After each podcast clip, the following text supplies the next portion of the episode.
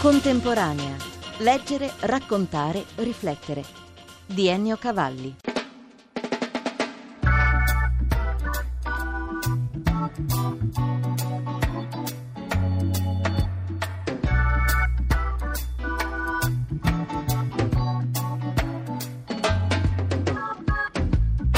Autori di Geronimo Stilton avevano visto giusto proponendo una storia scritta apposta in lingua catalana su Il drago e la rosa, la favola che ha ispirato la festa del libro e della rosa, annuale kermesse barcellonese. Infatti, la nuova avventura del topo scrittore è stato il libro per bambini più venduto per i Paseos e le Ramblas il 23 aprile scorso. Nave dei Libri e Casa dei Libri. Tra gli editori arrivati a Barcellona dall'Italia sulla nave partita da Civitavecchia c'erano anche Loris e Lorenzo, padre e figlio, giocando sul cognome Casadei, hanno presentato le loro novità Vino e sangue del brasiliano Miguel Jorge e Il regno di Giano. Il primo è un romanzo reportage che offre una visione inedita del Brasile. Loris. Un testo controcorrente, un romanzo che in realtà è un'inchiesta, esattamente all'opposto di quello che eh, normalmente noi occidentali ci immaginiamo rispetto al Brasile, che questo sia le fantastiche ballerine del Carnevale di Rio piuttosto che la miseria negli slam di San Paolo, piuttosto che anche le foreste tropicali. Qui c'è un Brasile molto agguerrito economicamente, il Brasile della rinascita. Esattamente il Brasile dello spartiacque in un momento storico molto particolare dove da una dittatura molto sanguinosa e cruenta si passerà in quella che era la speranza di un miracolo economico nuovo del Brasile con uh, i sogni kennediani dell'epoca e questo progetto faraonico di costruire una nuova capitale che era Brasilia. Siamo negli anni 50 e Brasilia fu fondata nel distretto di Goiana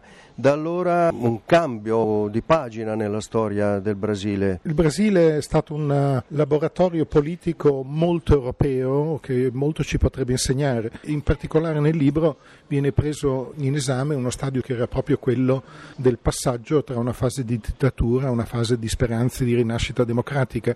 Lo stato di Guyana dove avviene questa storia è proprio una città e uno stato del Brasile rurale ben lontano dal Rio de Janeiro e San Paolo, ben lontano dalle spiagge dorate e dalla vita che si faceva in quegli anni con l'immagine degli occhi di un occidentale, prima della decisione di costruire Brasilia con tutte le sue immagini di razionalità e di nuovo futuro. Loris Casadei, come mai questo interesse della vostra casa editrice per gli scrittori brasiliani? Miguel Jorge non è l'unico, non sarà l'unico tra quelli pubblicati. Vogliamo proprio trovare immagini di un Brasile più vero, raccontato con la storia di tutti i protagonisti. Un libro che stiamo prendendo in considerazione considerazione un'altra storia che vorremmo raccontare. Nel momento della nascita della nuova Repubblica contro la monarchia nasce una specie di Vandea nella zona più povera del Brasile. Il nuovo esercito repubblicano viene mandato a sedare questa rivolta. Parte un giovane ufficiale,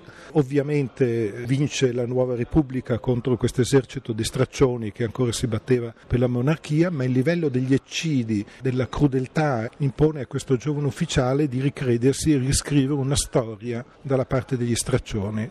Lorenzo Casadei, il figlio, da Brasilia al Gianicolo, il regno di Giano, simbologie, fotografie, perché questo è un libro d'arte, si parla di boschi sacri, quindi di natura consacrata al mito. Cosa l'ha stimolata a cercare tra chiostri, giardini e la Roma che fu? La nostra piccola casa editrice, che ha sede a Padova, ha in realtà due cuori. Uno è in Veneto e infatti abbiamo dedicato diversi libri a Venezia, in particolare la Venezia bizantina, uno dei nostri piccoli bestseller, con 33.000 copie, che insomma per noi non è poco. Non sono poche. L'altro cuore è Roma e in questo libro si riversa tutto il mio e il nostro amore per la città eterna. Il regno di Giano si apre e si chiude tra gli alberi, in particolare si apre con un breve breve saggio sui boschi sacri di Paola Lanzara e si chiude con un appendice sugli alberi monumentali del Zanicolo e dell'Orto Botanico. La frase proprio di chiusura è una massima di San Bernardo, troverete più tra gli alberi e nelle rocce che in qualsiasi libro. Ha aiutato in questa ricerca il fatto che Giano fosse bifronte? Giano è il dio degli inizi, rappresenta l'unità, tant'è che ad esempio nell'asse romano la moneta fondamentale era invocato dai romani prima di iniziare qualunque impresa, prima delle operazioni agricole, era il difensore della città. Gran parte degli epiteti utilizzati per Giano sono poi diventati epiteti del dio cristiano, quindi un'importanza fondamentale. Nonostante questo, nel colle a lui dedicato, il Gianicolo, nel quale secondo la leggenda sarebbe sorta la prima città del Lazio, è praticamente impossibile trovare alcuna traccia di Giano. Allora, a partire da questa manda si articola il saggio centrale del libro. Ma Giano perché era chiamato bifronte? Giano è il dio dell'origine, un po' come il caos, infatti è non solo precedente di Giove, ma precedente dello stesso Cronos, che infatti nel mito diventerà correggente nell'età dell'oro. In quanto tale, il dio Giano è il punto iniziale da cui scaturiscono sia il tempo che lo spazio. Da un punto di vista invece della storia che diventa naturalistica, per gli antichi romani Giano è il grande civilizzatore che viene da Oriente, infatti probabilmente si tratta di una divinità di origine siriaca. I luoghi indagati a Roma e dintorni quali sono e quali sono i più suggestivi? Voglio ricordare la Fons Bandusia di Licenza, dove c'era la villa di Orazio ed è una fonte sacra dell'antichità che poi il Rinascimento ha restaurato. Tutto questo libro gioca molto sul rapporto tra antichità e Rinascimento e questo tentativo, diciamo, 4-500esco di riattualizzare e di far rivivere il mito, specialmente a Roma per mano dei papi medici, Leone X in particolare. L'altro fulcro di questo libro è Bomarzo, c'è un saggio a mio avviso fulminante di Beatrice Cestini e Francesco Fontebasso che parte da una serie di corrispondenze tra il bosco di Bomarzo e uno dei quattro romanzi più famosi della storia cinese, quello che in italiano è chiamato Il sogno della Camera Rossa, all'interno del quale c'è una descrizione del nostro parco dei mostri. E Giano come si inserisce nella storia misterica delle sculture di Bomarzo? Nell'interno di Bomarzo Giano è rappresentato, non bisogna bisogna dimenticare che Giano, oltre ad essere il dio degli inizi, è in qualche modo dio degli iniziati. Perlomeno così è stato considerato nell'arco di tutto il Rinascimento, per cui c'è un filo, lo dico senza paura di fraintendimenti, esoterico che attraversa il libro. Un elemento paesaggistico, il tema della natura legato al mito di Giano, il più appariscente, il più suggestivo. Giano, quando arriva nel Lazio, trova un ambiente lussureggiante, una natura ricchissima, non ancora civilizzato, e si unisce con sette ninfe che sono divinità o sacerdotesse a seconda delle interpretazioni che vivono intimamente il rapporto con la natura. A partire da quest'unione scaturiranno come fonti d'acqua tutta una progenie di divinità e realtà, una per tutte il dio Tevere. Inoltre Giano ricordava già agli antichi l'importanza di una vita nella natura, ad esempio nelle pagine di Ovidio, nei fasti, e l'importanza di contemplare. Il dio Giano normalmente è presentato con due facce, ma il suo vero volto, che è nascosto, è quello che per gli indù è il terzo occhio di Shiva, quello sguardo che è capace di vedere al di là del tempo e dello spazio e di ritrovare l'unità perduta. Quindi due facce non escludono l'unità della visione. No, no, Giano è per eccellenza il dio dell'unità, anzi della riduzione della dualità all'unità. Senta santità, dica eterno. Sono gli appellativi con cui due personaggi indescrivibili si parlano. È il dialogo tra un papa e Dio, un Papa irriconoscibile, diciamo così, e un Dio che non si potrebbe nominare. Invece da questo dialogo paradossale e anche pieno di umanità, di storia, di proiezioni, Vittorio Russo su questo dialogo costruisce un romanzo, Quando Dio scende in terra.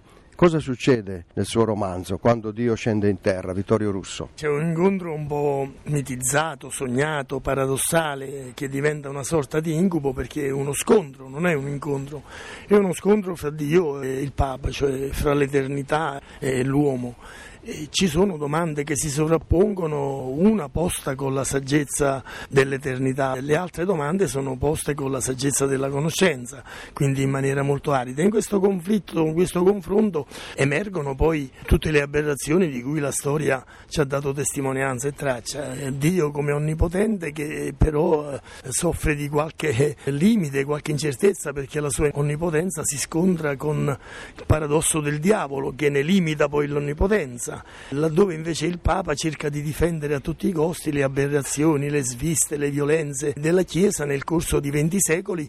In realtà non è neanche più un sogno, è soltanto un incontro del Papa con il suo subconscio. Lui ha litigato con se stesso in realtà, ha litigato con la parte critica e severa che è la sua coscienza. Questa è la chiave di lettura del libro, io la svelo, ma dovrebbe essere poi la conclusione del libro. Un romanzo storico e insieme metafisico che nasce dalla passione di studioso di Vittorio Russo per il cristianesimo. Due opere precedenti, Introduzione al Gesù storico e Il Gesù storico. Qui c'è una sorta di Dio storico, cioè di ricerca di identità clamorose. Beh, questi due lavori antecedenti sono delle vere e proprie ricerche storiche, quindi dei saggi. Quando Dio scende in terra invece siamo in un ambito più romanzato, perché al di là di poche, pochissime verità storiche che si possono dire del cristianesimo, delle sue origini, tutto si riduce poi a poche parole di Tacito, altro non abbiamo di storico sulla figura di Gesù. I Vangeli e il Nuovo Testamento non sono assolutamente dei testi storici, sono delle testimonianze di fede. E quindi la necessità da parte mia di uscire dal cerchio eh, stretto della saggistica in termini cristologici e proporre delle ipotesi su Dio in una dimensione un po' diversa. È un po' anche un riepilogo di tutta la storia della nostra cultura religiosa, almeno occidentale, perché noi siamo abituati a, a mille sfaccettature di Dio, il Dio misericordioso che non corrisponde con il profilo di Dio dell'Antico Testamento, ma il Dio degli eserciti, il Dio della violenza, per tutta una serie di ragioni che si identifica con il bisogno di dare al popolo eletto quella famosa terra dove scorre il latte e il miele.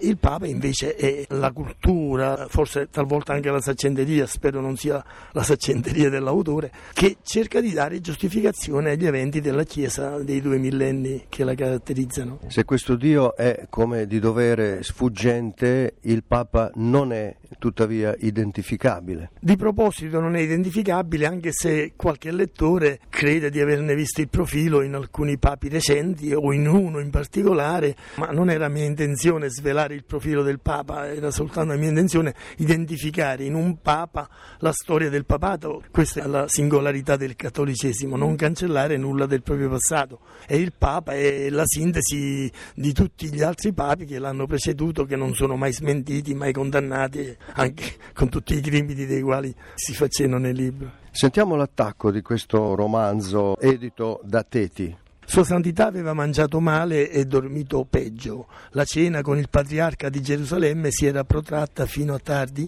ma i sintomi del malessere li aveva avvertiti già bevendo l'ultimo bicchiere di vino. Un nudo allo stomaco come una pietra spigolosa gli era andata su e giù per tutta la notte. Era stato con le mani premute sull'addome, teso come un otre, e per ore aveva fissato il lumino della notte laggiù presso l'ingresso, freddo guardiano di quel disagio così poco consono alla sua santità, così terreno. Aveva fatto sforzi atroci per bere aria, per inalarne tanta da riempire i polmoni fino a farli scoppiare, solo per eliminare quell'orrenda sensazione di soffocamento. Un Papa e la sua fisicità. L'identificazione del Papa nella sua dimensione umanissima, il Papa a letto, insomma nessuno osa parlare di un Papa a letto, un Papa che ha bevuto del vino e al vino attribuisce poi il suo malessere, il suo disagio e si riferisce a un Giacobbe ci sono tre Giacobbe almeno in questo libro. Giacobbe è colui che segue il Papa da vicino, ne cura un po' i movimenti, lo segue nella camera dove dorme e poi c'è il Giacobbe patriarca. Alla fine del libro la monaca che ha le stesse cure di questo Giacobbe non sa di quale Giacobbe si parla perché il Giacobbe che potrebbe aver attentato alla vita del Papa propinandogli del vino non di buona qualità oppure il Giacobbe dell'Antico Testamento il quale ha litigato con Dio. Giacobbe Giacobbe questo significa colui che ha litigato con Dio, ne subisce un danno all'anca per cui è colpito il nervo sciatico Giacobbe. Tutto questo senza nessuna eresia ma con molta ironia. L'ironia però non è fine a se stessa, l'ironia vuole lasciare delle tracce nel lettore e stimolarlo a un approfondimento di temi che detti così sembrano un po' banali. L'ironia nella mia prospettiva doveva essere soltanto un modo per ricordare meglio qualche passaggio degno di maggiore attenzione.